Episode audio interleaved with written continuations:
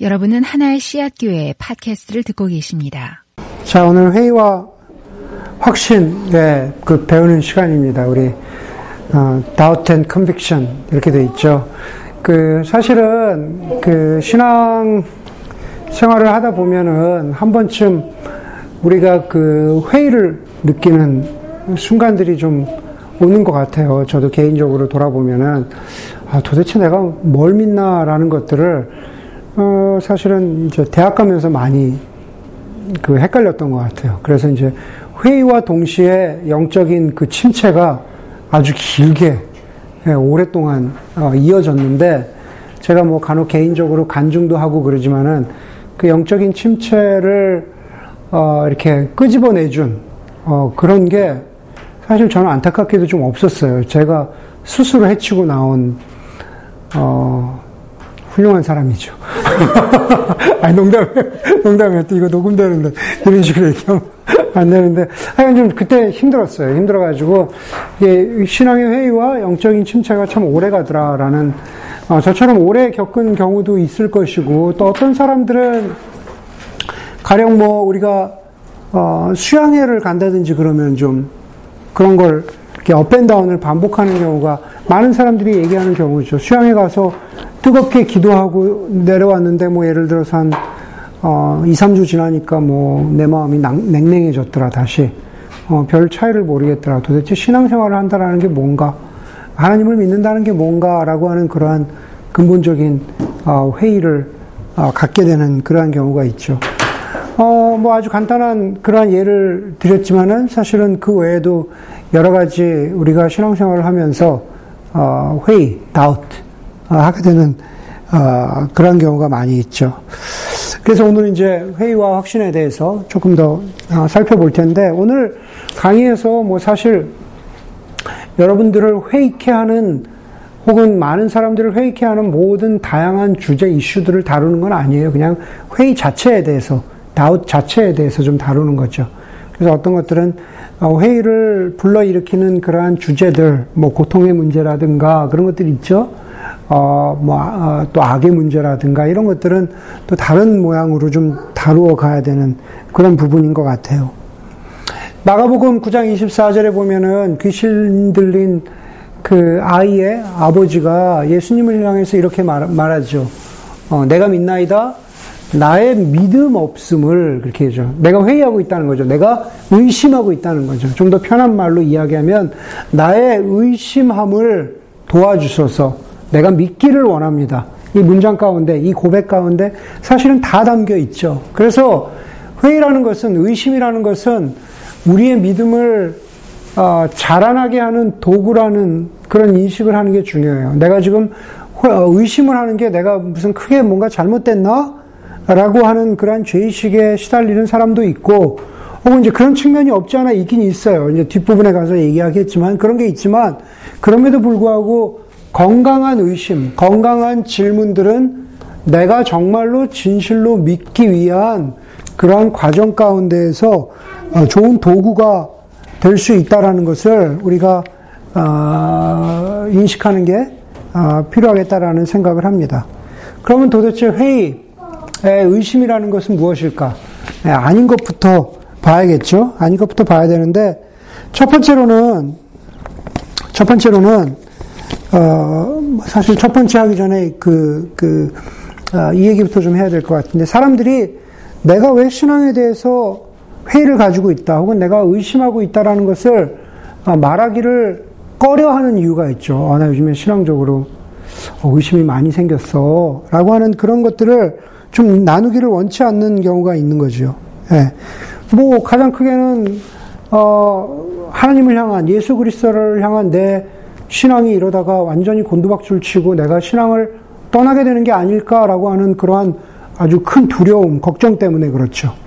네, 그런 것이 있을 수 있고, 두 번째로는 뭐 예를 들어서 우리 오세영제 같은 사람이 내가 요즘에 하나님에 대해서 의심이 생겼어요. 그러면은 우리 충훈이나 우리 수찬 형제가 보면서 아니 저 형이 그러면서 내가 믿어왔던 사람인데 저 형도 의심하면 도대체 나는 뭐야 이제 이러면서 이제 남들을 걱정시킬까봐 내가 차마 의심하고 있다라는 그러한 것들을 이야기하지 못하는 그러한 뭐 그러한 마음이 좀 들 때도 있겠죠. 혹은 뭐 비슷한 경우긴 하지만 아, 내가 좀 요즘에 이런 의심이 생겼어. 신앙에 대한 근본적인 회의가 생겼어 라고 하면은 마치 사람들이 어, 저 사람 알고 봤더니 영적으로 굉장히 약한 사람이었구나. 라고 하는 그러한 어떤 어, 부정적인 인식을 갖게 될까봐 자기에게 솔직하지 못한 거긴 하지만 그런 부정적인 인식을 갖게 될까봐 어, 그런 것들을 쉽게 꺼내지 못하는 예, 그런 경우도 있겠죠. 그러나 예, 그런 모든 것들을 넘어서 사실은 우리가 의심을 잘 다루는 것이 필요하다라는 거죠. 첫 번째로는 it's not skepticism. 예, doubt과 skepticism은 좀 비슷해 보이지만 우리 skeptical 하다 그러잖아요. 예, skeptical 하다 그러는데 좀 어, 어, 비슷한 것 같지만 굉장히 공통적인 것 같지만은 그렇지만 좀 어, 다르다는 것을 갖다가 우리가 어, 얘기 얘기해야 될 것 같아요. 사실은 어, 현대 사회에서 he is very skeptical. 그렇죠? he has a skepticism 하면은 어, 요즘 현대 뭐, 뭐, 유명한 그, 어, 그, 저, skeptist들, skepticism을 가지고, 누구죠? 뭐, 샘 해리스나 이런 사람들, 어, 무신론자들의 skepticism을 보면은 건강한 의미에서 내가, 내가, 어, 알아보고, 찾아보고, 공부해보고, 그러고 나서 내가 뭐 하나님의 존재를 인정하겠다라는 그러한 태도라기보다는 그런 사람들의 영향에서 나온 요즘의 스캡티시즘의 경향은 뭐냐 하면 일단 모든 걸 무조건 의심하고 어 무조건 하여간 어, 어, 어, 회의적으로 바라보는 태도라는 거죠.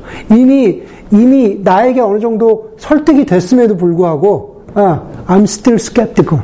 예, I'm still skeptical. 무조건 그냥 어, 어, 그 의심하고 보는 태도. 예, 그것을 건강한 의미의 내가 질문을 던지는 것과는 좀, 좀 분리해야 되지 않나라는 그러한 생각이 있습니다. 두 번째로는 회의, 의심이라는 것은 불신앙과도 is not unbelief. 불신앙은 아니다라는 거예요. 사실은 이 부분이 이제 많은 그리스도인들하고 관련해서는 내가 의심하면은 내가 신앙이 없는 건가? 라는 그러한 생각을 어, 하게 되는 경우가 많이 있죠. 그런데 어, 이렇게 보면 좋을 것 같아요. 여러분 어, 의심이라는 걸 이야기하기 전에 불신앙이라는 거 한번 생각해 보세요. 내가 신앙을 갖지 않는다. 예, 이게 이해가 부족해서일까? 설명이 부족해서일까?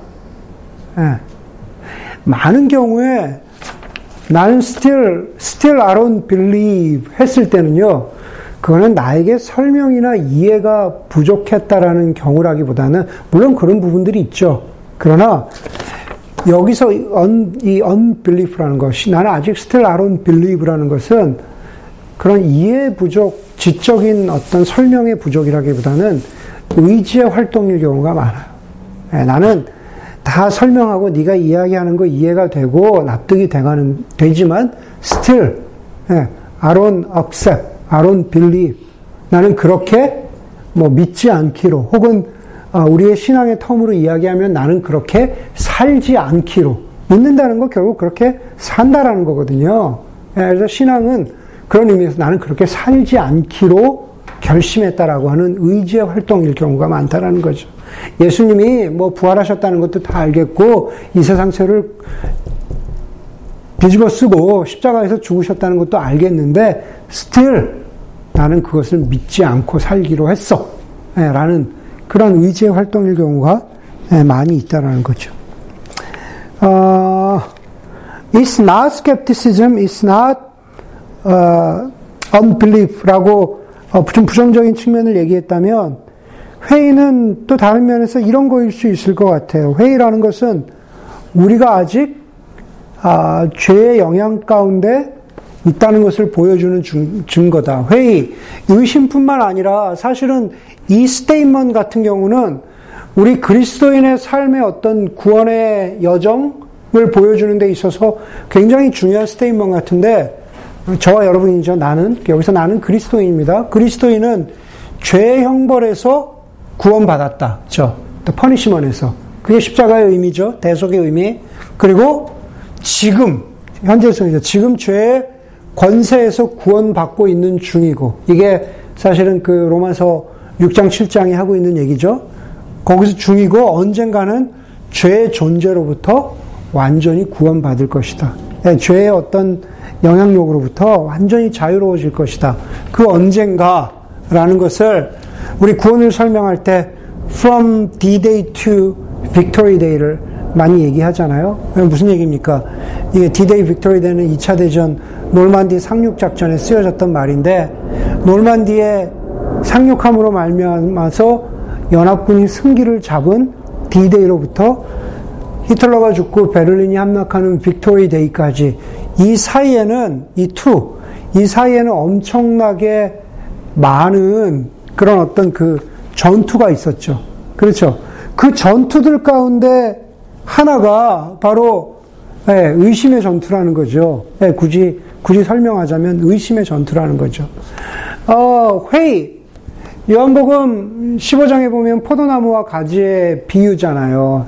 예수님과 우리의 어떤 친밀한 관계를 어, 엮어주는 그 우리의 그 구원받았음을 설명해주는 우리가 하나님의 자녀 되었음을 설명해주는 그 관계인데 그것을 끊으려고 하는 어떤 소위 우리가 악한 영이란 걸 분명히 어, 인정해야 되는데 그것의 전략 중에 하나가 우리로 하여금 의심하게 해서 의심하게 해서 우리로 하나님을 하나님부터 멀어지게 하는 것, 하나님과의 관계를 끊으려고 하는 거죠.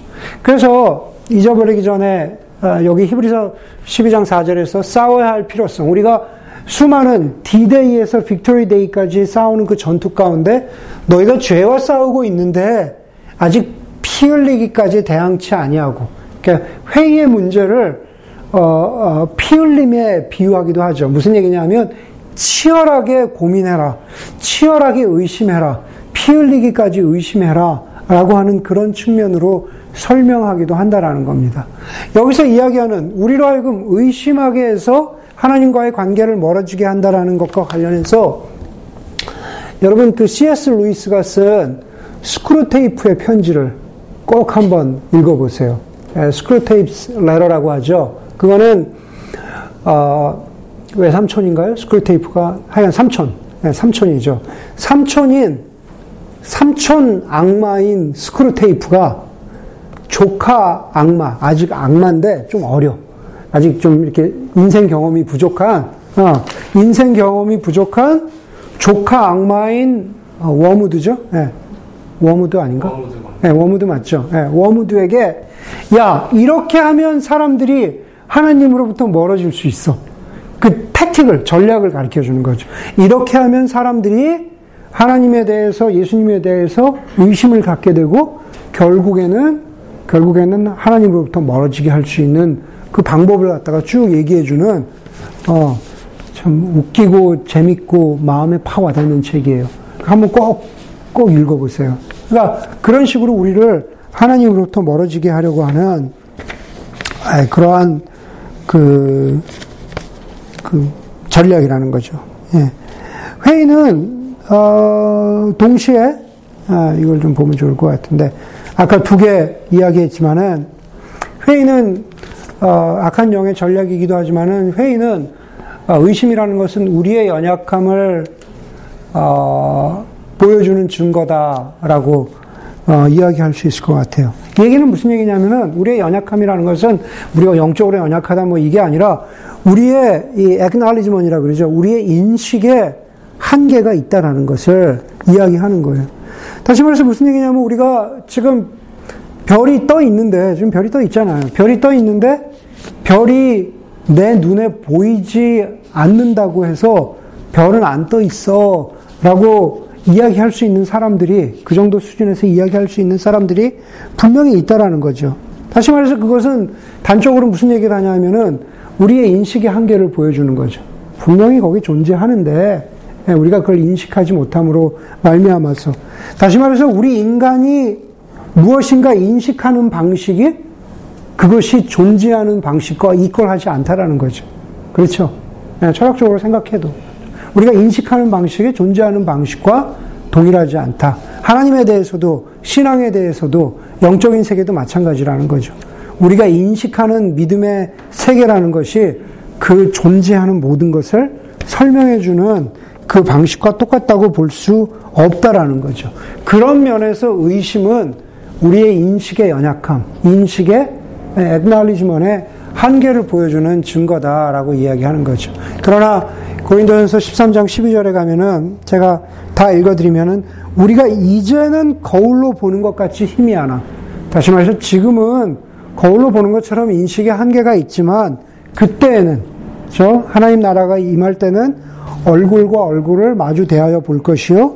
이제는 내가 부분적으로 알지만 인식적으로 한계가 있지만 그러나 그때는 주께서 나를 아신 것 같이 내가 온전히 알게 될 것이다. 라고 이렇게 이야기하고 있죠. 예. 성경에 보면은 뭐 이제 그 어떤 회의의 모습들을 보여주는 게 어, 있습니다. 예. 성경에 보면 이제 첫 번째는 주저함, 헤지테이션이라고 어, 이야기할 수 있을 것 같아요. 어, 예수님이 부활하신 후에 어, 산에서 제자들이 어, 나타났는데 제자들에게 예수님이 나타나셨죠. 그래서 그 장면을 마태가 기록하기를 대부분의 제자들이 예수님을 뵙고 경배하지만 그 중에 오히려 뭐요? 의심하는 사람도 있더라. 그렇게 이야기하죠. 예, 어떤 사람들에게는 예수님이 부활하셨다는 것 자체를 예, 주저하는 그것을 받아들이기 주저하는 사람들도 있었다라는 거예요. 이 똑같은 주저하다라고 하는 의심, 주저하는 단어가 어, 마태복음 14장에 보면은 어, 그, 그 예수님이 무리를 걸으시거든요. 광풍 바다가 막 이렇게 막 되는데 무리를 걸으시는데 그것을 의심하는 베드로, 예, 물 위를 자, 내 손을 잡고 걸으라 라고 했을 때 그 의심하는 베드로에게도 그 주저함이라는 그러한 단어를 어, 쓰고 있는 거죠. 여기서 이 두 부분 다 예수님의 부활을 믿지 못하는 것이나 어, 예수님이 예수, 예수님이 무리를 걷는 것을 믿지 못하는 그러한 어떤 베드로의 모습이나 모두 다 주저함 또 믿음이 부족하다라는 것을 보여주는 그러한 성경의 표현이죠. 두 번째는 뭐 어, 우유부단하다 이렇게 이야기할 수 있을 것 같아요. 예. 로마서 4장 20절에 보면은 믿음이 없어 하나님의 약속을 의심치 않고 믿음이 견고하여져서 이렇게 이야기하죠. 하나님께 영광을 돌리고 아브라함의 믿음을 로마서 4장에서 보여주는 건데 믿음이 있음과 믿음이 없음을 비유상 저기 그 대치 상태에 놓고 그것이 두 가지가 막 이렇게 막 싸우고 있는 그런 것으로 어, 이야기하고 있죠. 그래서 제가 로마서 성경 공부하면서도 이야기했지만 오래된 오래된 그 American Indian 속담 가운데 그런 게 있다잖아요. 예, 이 두 마리 두 마리 늑대라고 합시다. 예, 좀 큰 늑대, 그 다음에 여성스러운 늑대. 이 두 마리 늑대가 내 내면 안에서 싸우는데 내가 막 싸워요. 저이두 뭐 두 마리 늑대가 싸우는데 늑대가 누가 이길까요? 뭐 내면이란 말은 일단 빼고 그, 그 context는 어, 인디안 어린 소년이 인디안 추장한테 물어봤어요. 두 마리 늑대가 싸우는데 누가 이길까요? 누가 이겨요? 약해 보이지만 지주자매가 이겨요? 어? 아니면 추 형제가 이겨요. 네. 결국에는 그 추장이 한 얘기는 뭐라고 이야기했냐면은 어 먹이를 많이 주는 쪽이 이기지 그래서 예, 먹이를 많이 주는 쪽. 예, 이쪽에다 먹이를 많이 주면 더 힘이 세고 오래 싸울 수 있으니까 그 얘기인 거죠. 그러니까 우리 내면의 신앙도 마찬가지지만 회의도 그렇다는 거예요. 여기 로마서 4장에 나오는 이 비유는 믿음 있음과 믿음 없음, 의심과 믿음 사이가 계속 싸우는데 누가 이기느냐. 그 안에서 이제 우유부단한 그러한 모습, 어, 그런 것들을 갖다가 이야기하고 있는 어, 장면이죠. 음, 여기에 그런 것들을 보여주는 거죠. 야고보서 1장 6절에도 오직 믿음으로 구하고 조금도 의심하지 말라. 의심하는 자는 마치 바람에 밀려 요동하는 바다 물결 같으니 그랬죠. 다시 말해서 믿음과 의심 그 중간에 어, 싸움, 논쟁에 대해서 이야기하고 있고 로마서 3장에도 보면 어떤 자들이 믿지 아니하였으면 의심하였으면 어찌하겠느냐. 그러나 그 믿지 아니함이 하나님의 믿부심을 패하겠느냐. 하나님의 신실하심을 abolish, 폐지하겠느냐? 그렇지 않다라는 거예요. 우리가 의심하지만 그것이 하나님의 신실하심을 폐지할 수 없다. 그래서 믿음과 의심 사이에 신실하심 사이의 갈등을 어, 보여주는 거죠. 그 다음 이야기들도 사실은 성경이 표현만 좀 달리하지만 비슷한 것들입니다. 우유부단하다. 두 마음을 품는다라고 말하죠. 두 마음을 품은 자들아 마음을 성결하게 하라. 그런데 두 마음이 뭡니까? 의심을 한 사람들아. 네 번째도 마음의 상태. 결국은 이 모든 것들이 1, 2, 3, 4가 보여주는 주저한다, 우유부단하다, 두 마음을 품는다, 이 모든 것들이 결국은 마음의 상태를 보여주는 거죠. 어, 의심이라는 것은 의심하는 자가 되지 말고 믿는 자가 되라. 라는 얘기를 하는 거죠. 회의와 믿음이 결국 마음의 상태 혹은 태도를 어, 일컫는 어, 그러한 표현이다라는 것을 아, 우리가 아, 성경을 통해서 아, 확인할 수가 있습니다.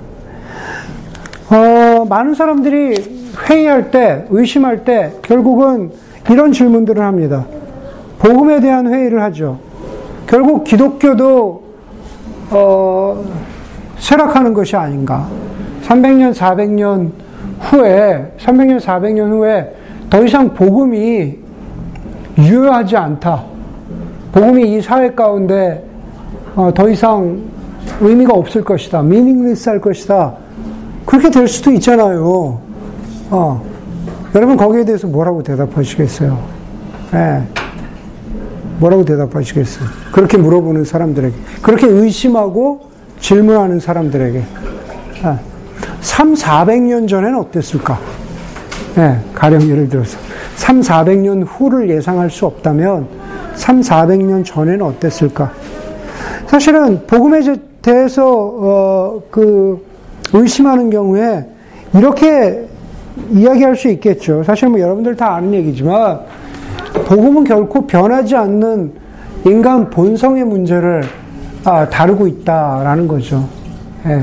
복음이 다루는 것은 사실은 무슨 처세수를 다룬다거나 무슨 복받기를 다룬다거나 무슨 뭐 무슨 뭐 그 수능 시험, 수능 시험에서 뭐 애가 시험 잘 보고 뭐 어떻게 되기를 이런 얘기하는 게 복음이 아니라는 거죠. 만약에 그렇다면은 뭐 수능 시험 없어지면 뭐 복음의 효과도 없어집니까? 그런 건 아니잖아요. 인간의 본성의 문제를 다룬다라는 것은 정말로 인간들이 추구하고 있는 사랑이라든가, 그렇죠? 진리라든가, 영원성이라든가, 죽음이라든가, 혹은 기쁨이라든가, 가장 가장 그 어떤 뭐 과학 문명이나 단순한 인간의 처세술이 해결해 줄 수 없는 그런 본질적인 문제를 아, 복음이 다루고 있기 때문에 그렇기 때문에 복음은 3, 400년 후에도 과연 유효할까라고 하는 그러한 질문에 대한 그러한 대답이 될 수 있을 것 같아요. 가장 대표적인 거 뭐 죽기에 관한 거죠. 또 죽기를 무서워함으로 일생에 매어 종로를 타는 모든 자들을 놓아주려 하심이니 사실은 뭐 의인의 고난이나 악한 자의 어떤 형통함이라든가 우리가 세상을 보면 부조리한 그런 것들이 많이 있잖아요. 시편 73편에 보면은 73편이 맞을 겁니다. 아마 한번 봐주실래요? 73편에 보면은 아삽의 아삽의 노래라는 게 있어요. 아삽의 그 시편의 저자가 뭐 다윗도 있고 뭐 몇 사람이 있잖아요. 이제 그 중에 하나가 73편이 아삽의 노래일 겁니다. 근데 아삽의 노래에 보면은 사실 그런 고민을 똑같이 하거든요. 아니 왜 악인은 잘 되고 의인은 이렇게 고난을 받습니까? 그런 그런 맞아요? 73편? 예. 네. 네. 맞아요? 네. 그런 질문에 대해서 73편을 쭉 읽어보면은 아삽이 그렇게 질문하지만 거기에 대해서 결국은 대답하죠. 네. 복음은 하나님의 임재는 결국은 우리의 어떤 피상적인 것에 대답을 해주는 것이 아니라 인간 본질의 문제에 대한 그리고 그것을 영원하신 하나님과의 관계성 속에서 그것을 풀어나가고 있죠. 그래서 그러한 것들 우리가 좀 보면은 복음의 유효성에 대한 어, 복음의 어떤 어, 유효성에 의심하는 사람들에 대한 지, 그, 그 질문이 되겠죠. 똑같은 얘기죠. 어, 일본과 연결, 연결 지어서 복음의 배후에 진정 하나님이 계시다면 복음은 결코 그 힘과 영향력을 잃지 않을 것이다. 우리가 봤던 고린도서 2장 5절 말씀이죠. 너의 믿음이 사람의 지혜에 있지 않고 다만 하나님의 능력에 있게 하려 함이라. 고린도서 2장 5절에서 얘기하지만 사실은 제가 다음 주에 교회에 대해서 설교하면서도 그 4장 뒷부분에서 그 얘기하거든요. 네, 하나님의 능력에 대해서 이야기하거든요. 그러니까 교회도 마찬가지고 우리 인간의 어, 믿음을 의심을 뚫고 나가는 어떤 교회의 힘 혹은 인간의 신앙의 능력은 결국은 내 배후에 내가 내 삶 가운데 하나님의 임재하심을 함께 느끼고 그 안에서 필요한 대로 영적으로 뭐 지적으로 뭐 관계적으로 이, 이 회의의 문제를 뚫고 지나가려고 하는 노력이 있느냐라는 그러한 것들이 우리에게 어, 중요한 것이겠죠. 자, 마가복음 4장에 보면은 어, 회의를 다루는 방식을 이야기하고 있습니다. 마가복음 어, 그, 그 4장이 뭡니까? 예, 그 유명한 씨앗의 비유죠. 그 네 가지 밭의 비유에 대해서 나오죠.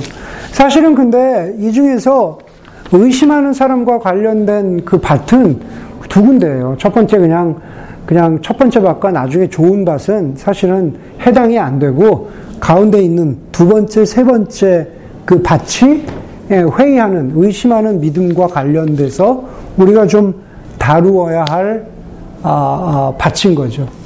두 번째가 뭡니까? 씨앗이 어디에 떨어지죠? 먼저 씨앗이라는 것은 그 본문에 보면 결국 말씀의 말씀이잖아요. 씨앗은 말씀이라고 계속 표현되어 있는데 그 말씀이 어디에 떨어져요? 흙이 얇은 돌밭에 떨어지죠.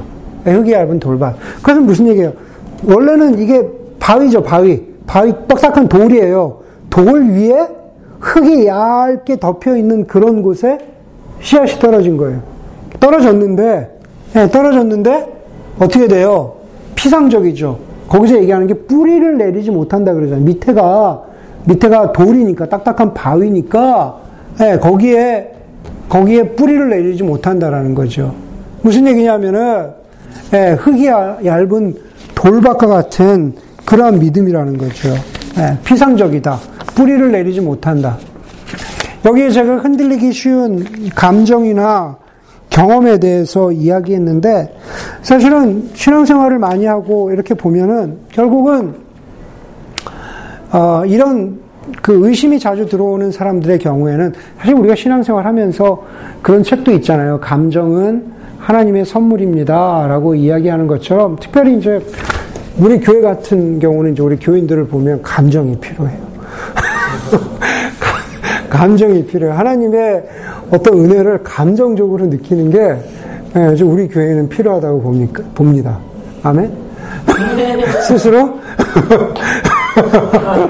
예, 그렇기 때문에 감정이, 감정이 굉장히 신앙생활 할 때 좋아요. 감정적인 경험, 뜨거움의 경험, 이런 것들이 좋은데 회의하는 경우에는 많은 특별히 요즘에 많은 사람들을 보면은 이렇게 감정적인 경험만으로만 그냥 그치는 경우가 있죠. 예, 떨어졌어. 예, 흙이 떨어졌어. 잘 떨어졌어. 근데 얇아. 피상적이야. 그건 감정적인 경우가 많다라는 거. 돌밭 안으로 뿌리를 내리고 들어갈 그러한 능력이나 힘이 없다라는 거죠. 그러기 위해서는 그렇게 되면 분명히 뿌리를 내리지 못하고 말라 아, 죽어버리게 되는데 우리가 회의를 다루기 위해 의심을 다루기 위해서 중요한 게 뭡니까? 결국은 음, 우리가 제가 오늘 설교 때도 그 씨앗의 비유에 대해서 이야기했지만 이야기했지만 결국은 잘 뿌리를 내려야 되잖아요. 잠깐만요. 눈이 간지러워서. 결국은 내 감정이 아니라 내 감정은 아, 제가 설교하면서도 얘기한 것 같아요. 사람의 감정이라는 것은 흔들리기 마련이라는 거죠. 감정은 부정적이라는 겁니다. 사람의 감정은 흔들리기 마련이지만 그러나 내가 어떻게 느끼느냐와 상관없이 씨앗이라고 하는 하나님의 말씀 속에 담겨 있는 하나님의 약속이 무엇이냐라는 것이죠. 약속의 신실함. Faithfulness죠. 이번에 수양의 주제에서도 그런 믿음으로 믿음에 이르게 한다라고 하는 그 하나님의 신실함에 대해서 살펴보았지만 비슷한 말씀이 여호수아서 1장 9절 말씀에도 있죠. 강하고 담대하라 두려워하지 말며 놀라지 말라. 내가 어디로 가든지 내 하나님 여호와가 너와 함께 있느니라라고 하는 하나님의 어떤 어떤 약속에 예. 그것을 우리가 확신하기 위해서는 우리가 어떻게 해야 됩니까? 결국은 어, 결국은 신앙생활의 모든 것들은 예, 공동체를 통한 우리의 어떤 어떤 그 신앙의 뿌리 내리기, 의심을 없애기라는 그 태도가 굉장히 중요한 것 같아요. 아까 어, 뭐 무슨 그 스크루테이프의 편지도 제가 이야기했지만은 어, 신실한 하나님께 의지하고 신뢰하는 기도 생활 혹은 우리의 감정적인 약점을 보완해주는 뭐 책을 읽는다든지 책을 읽고 나서 함께 토론한다든지 그러면서 자신의 의심, 회의를 부끄러워하지 않고 내놓고 이야기하면서 그것을 함께 뭐 지적으로도 풀어보고 지적인 것이 모든 것의 답은 아니지만 그러나 그 과정을 통해서 함께 의심을 풀어보고 그리고 그것을 통해서 그런 의심의 단계를 넘어가 보는 그래서 믿음을 믿음의 뿌리를 내리는 그러한 것들이 필요하지 않겠나라는 생각을 해보게 되는 거죠. 어, 마가복음 4장의 두 번째 비유에서 하는 것에 보면은 결국 어, 그 세 번째 그것은 뭐냐면 두 번째하고도 연결이 됩니다. 어, 씨앗이 떨어지는데 가시덤불 위에 떨어진다 그러죠. 세 번째 떨어지는 것은 흙이 얇은 돌밭이 아니라 가시덤불 위에 떨어진다라는 건데 사실은 그 얘기는 거기서 이게 가시덤불, 가시떨기는 주변에 다른 종류의 나무들이 많다는 얘기예요. 사실은 그것을 그, 그 문화적으로 이거를 보면은 네, 다른 종류의 나무들이 많은 거죠. 씨앗이 떨어졌는데 믿음이 자랄 자리가 없다라는 거예요. 씨앗이 터서 자라나고 싶은데 다른 것들이 누르고 있어서 이 믿음이 자라나지 못하고 의심이 생기는 거죠. 네, 자리가 없다라는 거죠. 공간이 믿음의 자리가 없다라는 얘기예요. 네, 믿음의 자리가 없다. 결국 결국 무슨 얘기입니까? 그것을 예수님께서 4장 뒷부분에서 이렇게 설명해 주고 계시잖아요. 가시, 가시덤불 위에 떨어졌다라는 것은 세상의 염려와 재물과 유혹과 기타 욕심이다. 이렇게 얘기했죠. 믿음과 의심. 어디로부터 오는 의심입니까? 염려와 유혹과 욕심. 여기에 그대로 비교하자면 그 두 가지 사이에 아까 우유부단함, 혹은 뭐 두 마음 이런 것들이 싸우는 거죠. 사실은 그래서 여기에서 나오는 의심, 회인 것은 이것은 제가 아까 처음에 이야기한 어, unbelief와도 믿지 않음, 불신앙과도 사실은 굉장히 관련이 있는 것 같아요. 예.